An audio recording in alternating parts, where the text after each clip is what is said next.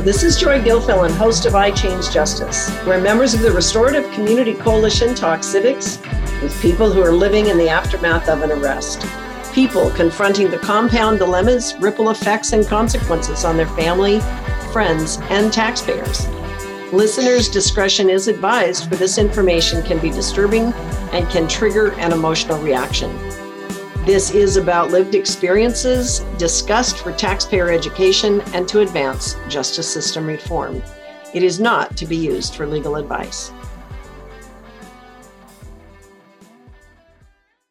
Hello, this is Joy Gilfilen, host of iChange Justice podcast. And with me is one of our other hosts, Chene Keltz, who's been working with us over the past 13 years in the Restorative Community Coalition at various levels, and she has been also a host of the iChange Justice podcast.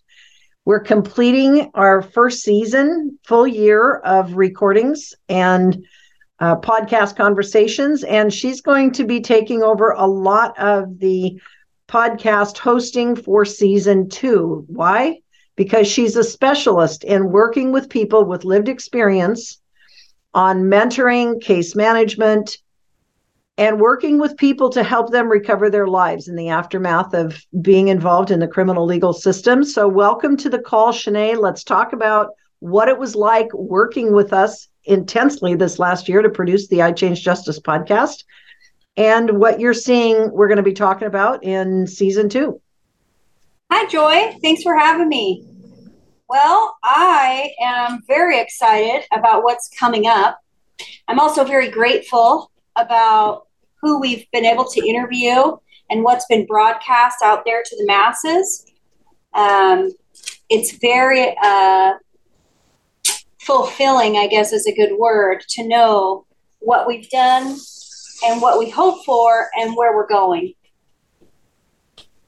So, what's fun about it is that we've been able to interview all kinds of different people people that are working in the system, people who have gone through the system, people who have been um, actually working inside the prison system. And all of these conversations have provoked a whole different awareness of what the law and justice system is about, what the jail and justice system is about, and the the amount of trauma that people experience working within the system as an employee or working within the system, living within the system as an inmate.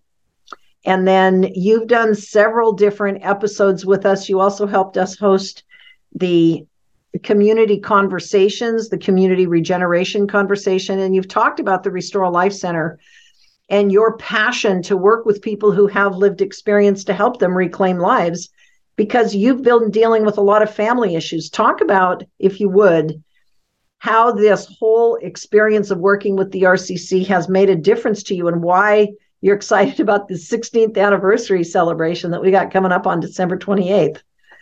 So, can you speak to that? Yeah, you know, one of the things that I have learned in my personal journey in recovery is for me, the more I stay connected to people like me, and the more I reach out to help other people that are like me and lived experiences similar to mine, the stronger my recovery gets and the longer I have sober, the, the more mental clarity I have, spiritual clarity, all those things that we all seek as humans, we can get that through each other.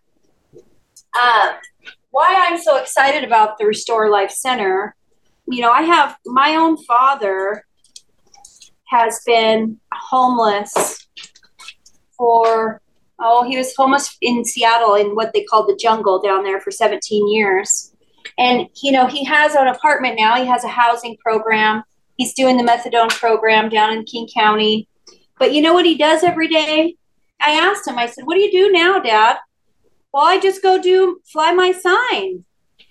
Fly your sign. That means he goes to the same corner he's been on for the last 17 years, holds a sign saying he's in need, and who knows how much money he makes, but with the Restore Life Center, it gives people uh, alternative options to that that same routine.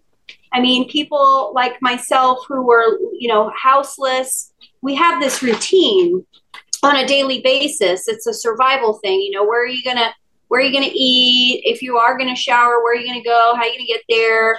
You just, you start building this whole thing. And, and in your mind, it's the healthiest choices in the moment because you're just in survival mode.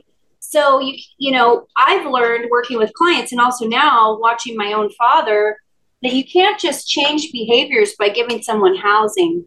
You right. know, we, I mean, that's obvious. We've all seen it. And so I would like to see the Restore Life Center come to fruition, in which case we have programming on campus that helps teach people how to step outside their routine, right? How can we get uncomfortable just enough to make some changes. And also with the Restore Life Center, because it has a mentorship programming built into it, the people who are, are recovering from being houseless or a mental health crisis or maybe drugs and alcohol, they have like minded people who are built into the uh, facility so that we have that ability to have empathy we have the ability to call somebody on their crap when we know they're just BSing, you know, um, and and it's all out of love. And I'm just really hopeful that our program and this facility can not only bless Whatcom County, but it could be something that's transferable among communities all over the nation and maybe even the world. Yeah, it's a um, du- building a duplicatable system that's based on not just i mean when we started working on this project a de- over a decade ago and we started to look at how do we create a restore life center. It was focused on housing first. It was focused on substance use. It was focused on recovery. It was focused on these things. But over the past 16 years the restorative community coalition leaders and specifically irene morgan and myself, Diane or uh, Debbie, David, and yourself and others who have been working with us, there's hundreds of people who have contributed to the education of understanding what's going on with civic trauma. What is it that we can do with restorative justice? What is it that we can do with regenerative economics? What is it that we can do to help our entire community deal with the traumatic side effects of mass incarceration and the domination systems and the legal criminal systems and all these different systems they've created like this bottleneck and this chaos platform where all of us are being held hostage to punishment systems that are not really working. So, the whole point of being able to create a civic uh, platform for where we can come in and work on justice reform issues, restorative justice reform for people whose family members get caught in the criminal legal system, they get arrested, families get actually families get traumatized. And then what can we do to help people who are dealing with the economic after effects because what happens when you get arrested that you and I have talked about several times is that when a person gets arrested for something, a misfortune, or for a mistake, or for an addiction, or drug abuse problems, once they get in, arrested, their entire family actually goes into this this arrested state of development because the whole family gets traumatized. Families get investigated. All these side effects happen.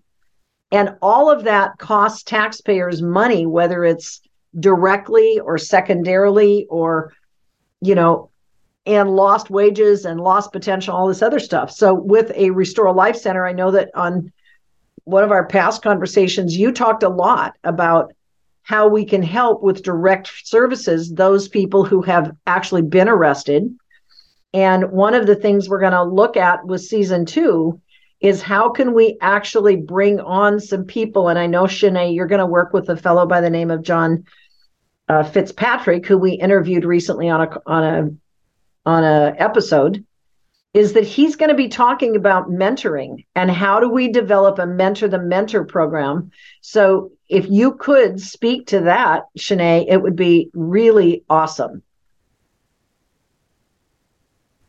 Yeah, I know from my own experiences that it's important to have mentors who haven't necessarily physically walked through the traumas that we've been through because it gives us a new perspective on how to function in a world that we don't really know anything about, i.e., um, figuring out how to do finance or figuring out um, how to plan for your retirement. Um, you know, having John be a partner with iChange Justice is going to add such a different light. And that's what's important, I think, for people to understand about restorative justice is it affects everyone. It's not um, specific to one economic class or race or education level. It affects everyone. So I am really excited to um, not only get to know John a little bit more, but also to hear his feedback and his experiences throughout this whole process. Yes, what John's done is he came in with a background of having been in prison for a long time. And he came in and he, uh, he's worked in the jail industries as a as a male firefighter and those kinds of things. But he then came out and has gotten his training in substance abuse treatment and in homeless sheltering and programs like that. So he's willing to bring his wisdom forward to help mentor other people who we're starting to recruit into the restorative community coalition so that we have an array of local people working to help us with case interception, case intervention, substance use uh, issues, civic trauma, family reconciliation issues. So, all of us together can create a community because, in the aftermath of COVID, what we've discovered is that people everywhere have been traumatized by the failure of our civic systems to be able to adapt to the needs of real people going through the COVID uh, crisis.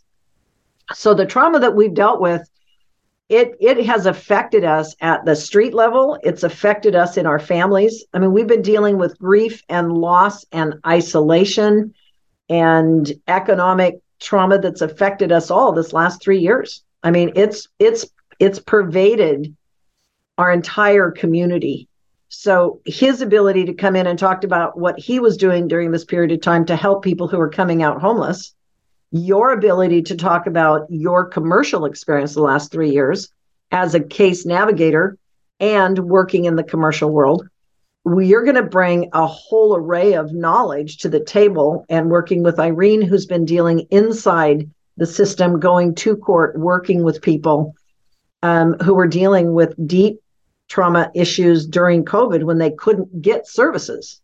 I mean, this combination is going to be really exciting. Season number two. If you have a, let's take a quick break right now, and let's come right back to the to the show. But let's take a, a quick break, and we'll come right back. Thank you to our donors whose contributions help our clients directly. You can see the sponsors list and the names of donors and members who are publicly recognized on our website at therestorativecommunity.org. All contributions are appreciated. You can also subscribe to our newsletter, volunteer, donate monthly, or leave a legacy gift by clicking on the donate button. Welcome back to the iChange Justice podcast. This is Joy Gilfilen, your host.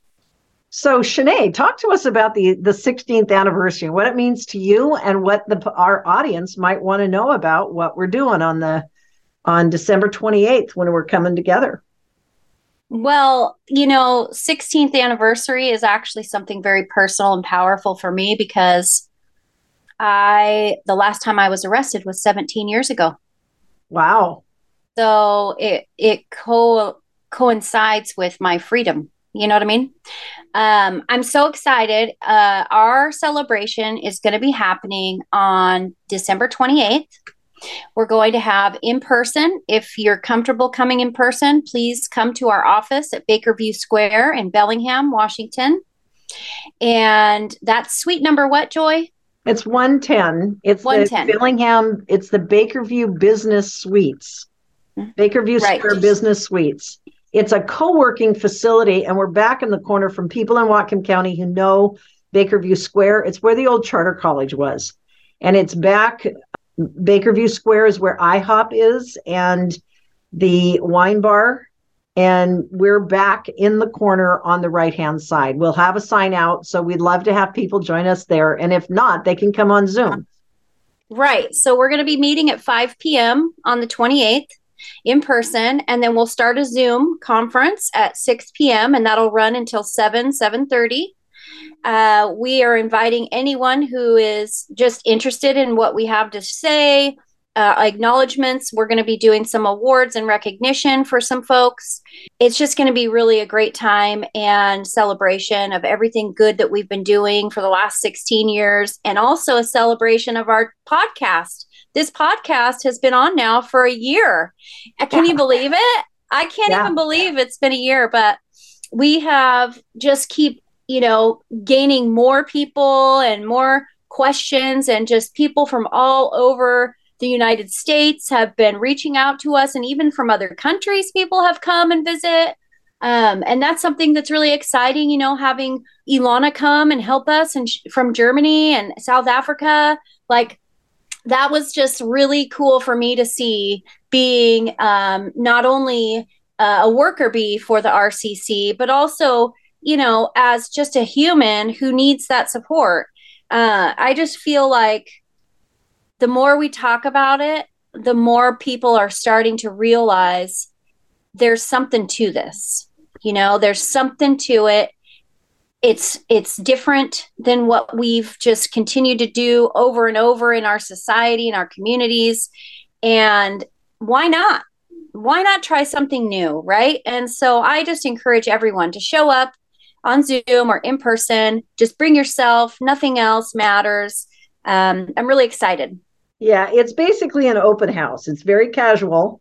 And we're going to be talking about the milestones and the markers of change that we've gone through over 16 years because we started out as a coalition. We were mostly focused on reentry and directly focused just on helping people who were incarcerated in the system recover and get their lives back, reclaim lives.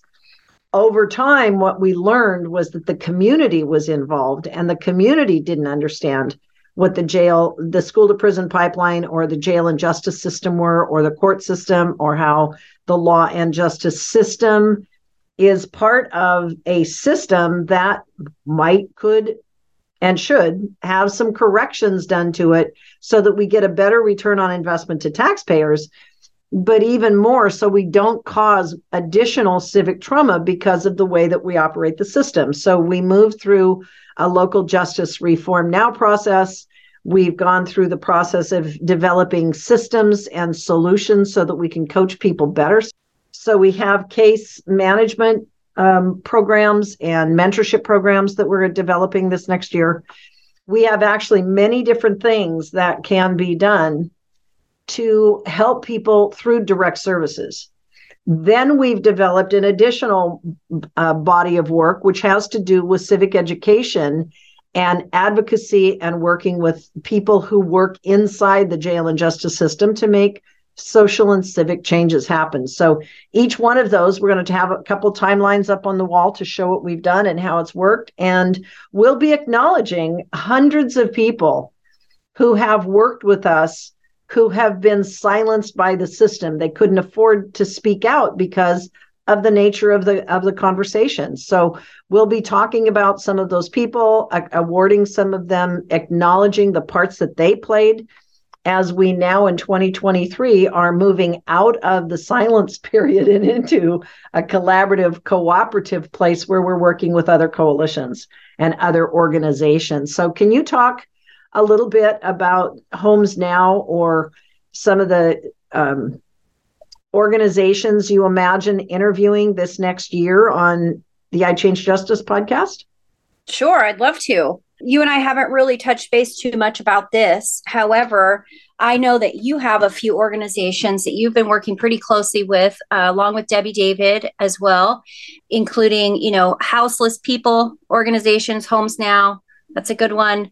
Um, I would also like to interview some of my friends who work for different organizations such as Compass Health, uh, Whatcom Detox, Skagit Detox, Pioneer Center North, people who work inside law enforcement. I have friends that are sheriffs, that are firemen, that are attorneys, people who are in the middle, hands on in that moment, in crisis with people, just to get their perspective because my experience has been working on both sides of the fence here you know as a client and as a worker worker person you know caseworker a lot of those people who who are responding to crisis also know there's there's a disconnect you know and and I like to go back to um, the LEADS program that that Snohomish County has. I don't know a, a lot of details about it, but I did go to a conference years ago where they were talking about the program and what it was going to look like. I think it's really important for people who are still in crisis to hear people who are working with people in crisis also know that there's a disconnect because there's so much um, uh, defense that happens. You know, I tried to help a friend of mine last Christmas, and there's so much animosity between the person needing help and the person giving help. And it's not because one is doing wrong and one's doing good, right? Or right. One not one's not right or wrong. It's because the systems that they're both trying to use are not set up in a way that is easy. It's not user friendly and it's also not client friendly. And so I really that's my goal is to make sure that we can actually connect within our disconnection, right? That makes sense. It totally makes sense because what we're talking about is bridges, building bridges across the gaps, across the silos, across the professions, across the industries. In the last few years, specifically in the last three years, we've really seen the impact when the law and justice system is the only system in charge of community uh, safety and that's happened because of all these emergency crises. We've had like 29 emergency declarations in the last three years across the state of, of Washington. And that skewed how we do the business of justice. It skewed how we could help people in the streets. It's it's skewed all these different systems. And now we're dealing with bullying, we're dealing with extreme homelessness, we're dealing with uh, trauma on many different levels that we had never experienced. And part of that is because suddenly the public was sort of incarcerated along with our organizations. We had institutions that shut their doors, they weren't even allowed to serve people in person. We had businesses that were shuttered. We had um, all kinds of organizations that were not working normally. So, one of the things we're going to work on in 2023 is doing a kind of community survey and a building of bridges between people who have who were impacted by the shutdown. There's businesses shut down, there's farmers who were shut down, there's entire organizations were shut down and the small number of nonprofits that were able to retain and stay in business during that time, a lot of those were fed by federal money and they were uh, incarcerated in their own way. They had to hit a, certain rules and regulations just in order to open their doors or close their doors. So, all of this has affected our community, and that's part of what we're going to be doing. That's why this mentoring program that we're going to do with John, with you, and with our community is going to be so important. So one of the things I know is that he works for a homeless system down in lower um, Washington State, down in the Longview area, Longview, Kelso. Um, we're going to be talking with people from Saint uh, from Austin, Texas, and from San Antonio, Texas, who are talking with the Compassionate Cities Network. They're working on criminal justice reform, but they're also talking about how to help people deal with compassionate change and how to because they've been dealing with a lot of the shootings and the violence that's happened at Uvalde, um, where the elementary school shootings happened. They've dealt with immigration issues. We're going to be talking with James White up in Canada. He works with the Empowering Self Advocates to achieve more, the Asada non nonprofit, and we'll be working with him and his downtown group where he's for 38 years worked in community living programs. You know, we'll be bringing a lot of people in that have walked on all sides of this fence. And I know that you've brought in a person who worked in the prison system as a, a rehabilitation counselor, J- Jerome Gold. So there's people like this that are scattered all over that don't have a chance to talk. So we're going to be bringing them together to do this. So let's take another break and we'll be right back with Chene Keltz, who's working with us to develop the Mentor to Mentor program, who's working with us to develop season two of the iChange Justice program, and who's working with us on our anniversary event coming up on December 28th. Thank you to our donors whose contributions help our clients directly. You can see the sponsors list and the names of donors and members who are publicly recognized on our website at therestorativecommunity.org. All contributions are appreciated. You can also subscribe to our newsletter, volunteer, donate monthly, or leave a legacy gift by clicking on the donate button. So, welcome back, Chene. Let's talk briefly about what we're looking at in uh, at the December 28th meeting and what we're going to be doing to bring members and allies and different kinds of uh, financial and physical and and volunteer support to the organization. So, I'm really excited about this part too because I've been the PTA president at my daughter's school this year. I was involved last year with the fundraising aspect, and I've learned a lot about the difference between grants, donations, philanthropic um, dedications. I also work currently for a thrift store that is a 501c3 that funds a shelter uh, for cats. And so I've learned about that as well. And you know, I used to work for a nonprofit in Bellingham. We had a person who was in charge of writing grants. And the problem with the grant aspect for the RCC is that number one, this is a this is a new thing. There are no grants that fit what we need to use them for. I don't know if you know, but when you apply for a grant, if you get approved, they give you this outline of what you're supposed to use the money for, which is fine. It's great. However, restorative justice and all the things that go along with that are not always included in those grants. So having donors and people who are going to make a maybe an annual commitment for a certain period of time, um, those are the things that are going to make our uh, our programming thrive. Those are the things that are going to start to change the outcome of um, when someone goes to get help. I know f- many people who are tax-paying citizens who are tired of paying taxes for people to go um, in and out of treatment, in and out of jail, in and out of mental health, um, with nothing happening in the end.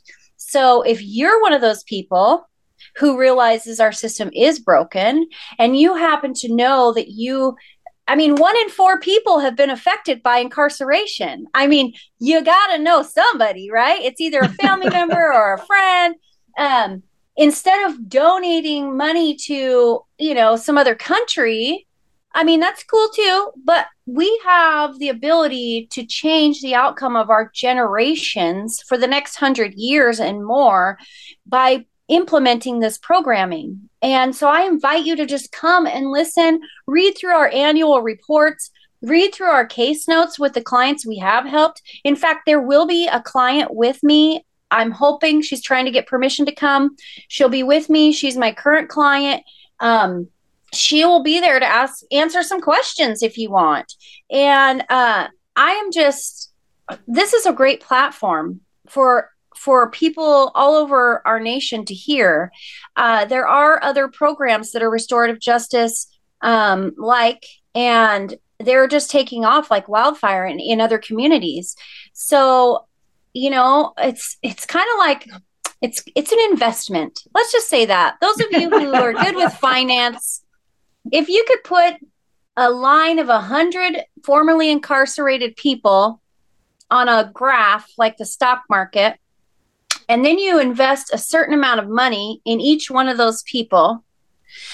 And the people that are going to go through the Restore Life Center, that are going to come to the RCC, number one, they're going to cost less money and the outcome's going to be greater because of the mentorship programming, because of the longevity of our services. This is not a spin dry 21 day, 90 day program. This is a longevity program that, that will be with our clients t- until they're until they decide that they're recovered and they're done. But my clients that I've helped in the last, even just the last couple of years, whether it was through the RCC or, you know, around the RCC, we're friends. Like my client calls me her best friend. She tells me things she's never told people before, and it gives her freedom. It's not about being in jail. You could be in jail anywhere in your mind.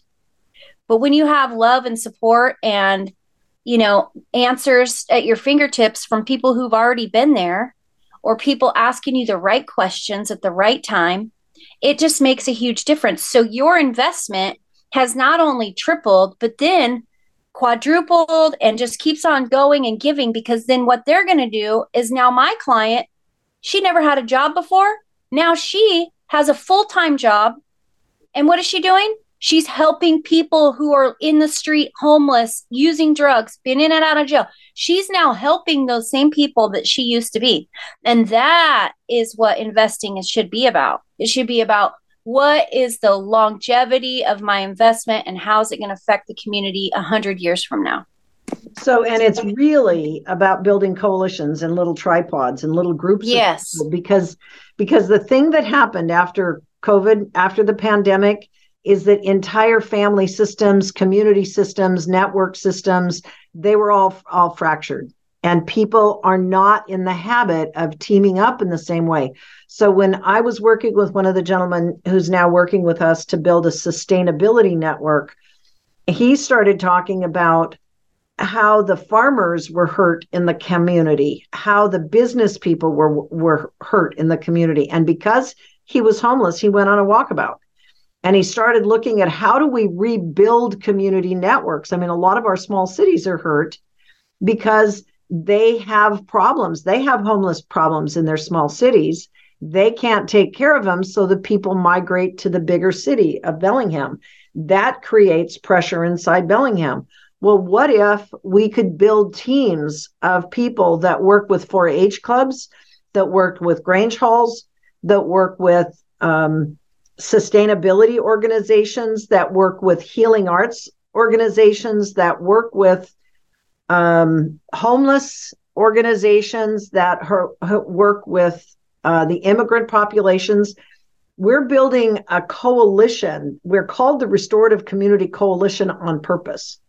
In the past, our coalition has consisted of a lot of people who were afraid to even talk about being part of the incarceration um, or traumatized movement. But since COVID, since the pandemic, we now realize that communities can't grow in, in isolation. We actually must for the future. We're coming into a period of time where we're going to have severe economic trauma. I mean, that's been predicted as we're going into a, a depression like period or, or recession, deep recession. We're going into a time where food is being impacted because of the weather problems that we've had and the disasters. We have sustainability problems because food supply chains, delivery systems, entire business networks and systems have been broken or fractured by the last three years of shutdowns. So, we as communities, it's like emotional preparedness or emotional first aid or sustainability first aid and how do we actually prepare the community to help heal ourselves in tandem with each other because the law and justice system the emergency first responders those people cannot solve all the problems that we got in the community we actually have to team up and rebuild almost like the old grange halls and the old 4-h clubs of the past did so, learning how to collaborate, how to cooperate, how to team up, that's part of the programs that are coming. So, in the next year and announced in January, we'll be announcing our 2023 program of community support. There will be a Civic Conversations monthly meeting for the public to join us and to talk with civic leaders and interfaith ministers and people who are working in the business community or in the healing arts community. And in that conversation, we're going to talk about diversity. We're going to talk about inclusion. We're going to talk about people from the mental health community or f- people from the uh, disabilities world. Talk about how to empower people locally in your neighborhood, how to help them help each other so that we can all be stronger for it. So that's part of our monthly calls. And then you'll be hosting a monthly uh, call with John that is the mentoring to uh, mentors to work with um, um, trauma, mental health trauma, prison trauma, recovery trauma, all the things that are necessary for people to reclaim their lives, put their families back together, rebuild community networks. I know that you've been working with people in the in the uh, recovery platform for a long time and speak for just a minute about how important it is to have cross pollination with people in different groups. Like, why does that matter? I mean, you've been in commercial business, sort of like isolated. You've been in nonprofits, that side of isolated, but now everybody's isolated. so, how do you help yeah. that? Why does that matter? It's funny you say that because so many times I've had, you know, the the store I work at, all my employees are volunteers. They're over 65. Okay. And they've heard lots of different things from me. Um, my my knowledge base is so vast in those different buckets of types of people or professions. Mm-hmm. It's important because for me, it's important because each one gives me a different perspective and therefore gives me alternative choices when I'm making a decision or when I'm, you know, in a relationship with someone, whether it's a friendship or a client relationship. Um, it's knowledge, right? The knowledge that comes from each one of those is different. Yeah. And one's not better than the other. And I feel like if we can all realize that we have so much to share outside of what our ego tells us, right? Our ego sometimes can get in the way of us sharing knowledge and information. If we can step outside of that and treat each other with love and compassion and care and get excited to learn new things. I mean, I just like to learn things. And that's mm-hmm. part of the reason why I've had so many different types of professions and um, it's just i thrive in that i want to know you know why you do x y and z and what motivates you to do that you know because i was a child um, you know i have childhood trauma. And that can really any kind of trauma can make you just stop dead in your tracks. It mm-hmm. blocks you from getting any new information. Um, and so it's important that we utilize all the different varieties of knowledge um, so that we can become more well so that i can become more whole i guess. Um, more i have a more diverse way of thinking. So that means that i can relate in different circumstances and situations. Um, some people walk into a room and they freeze up. And they don't know how to talk to people or or whatnot. And i can walk in a room and within you know 10 minutes i already have two people's phone numbers because they're like oh i need to talk to you about that you know? Um or i need to talk to them about that you know? Yeah. And i think that that goes back i can remember you know in small towns a long time ago they always had community meetings. I mean like you said the granges and things like that. People were more community organized than we are now. And I think a lot of that has had to do with the way our federal government has chosen to run our country so that we don't really know what's going on, you know. um, and and it's unfortunate. And so I feel like if we can take all this frustration and realize that we have the power as the people, we are the people, we the people, right? And we collaborate and we come together instead of tearing each other apart. How powerful can that be? I mean, it's endless absolutely amazingly accurate because it's through the power of people working together that we can actually talk about the problems that we're facing in the community right now. We can talk about economic development as a local problem, not as something that the feds have to send us $100 million to build up our economy. In fact, because guess what? Us people pay for that money that's coming in here. All the federal money that comes in all the state money that comes in all these grants that are given up guess who pays for it in the end anyway? It's the people so the people are the are the ones who need to be looking at what are the solutions we want? What is the best return on investment for our money? How can we team up to mitigate the traumas that we're dealing with in the community? And how can we help each other help each other, help our neighbor cope under distress, trauma, and economic downturns? How do we actually work together in collaboration to build relationships to help our community get stronger? That's really going to be our, our focus in 2023. And br- coming together on the 28th of December will just be a summary of what we've learned from the past 16 years of being the Restorative Community Coalition. We will be announcing on at the end of that Zoom call what our programs are looking like in 2026. There's going to be a mentoring program, there's going to be a community conversations program. And then I'm also going to do do a civic education program. It'll work like a 12 week uh, deep dive into what did we discover over the last 16 years and specifically in the last three years about civic trauma, civic collisions, the conflicts that we're dealing with in the mass incarceration industry that are affecting us locally in our local economy. And what can we do about it? And what are the questions that we need to ask for us to solve problems of the future for the next generation? Because we've got intergenerational traumas, we've got technology gaps, we've got silos, we've got all kinds of systems problems that we need to integrate.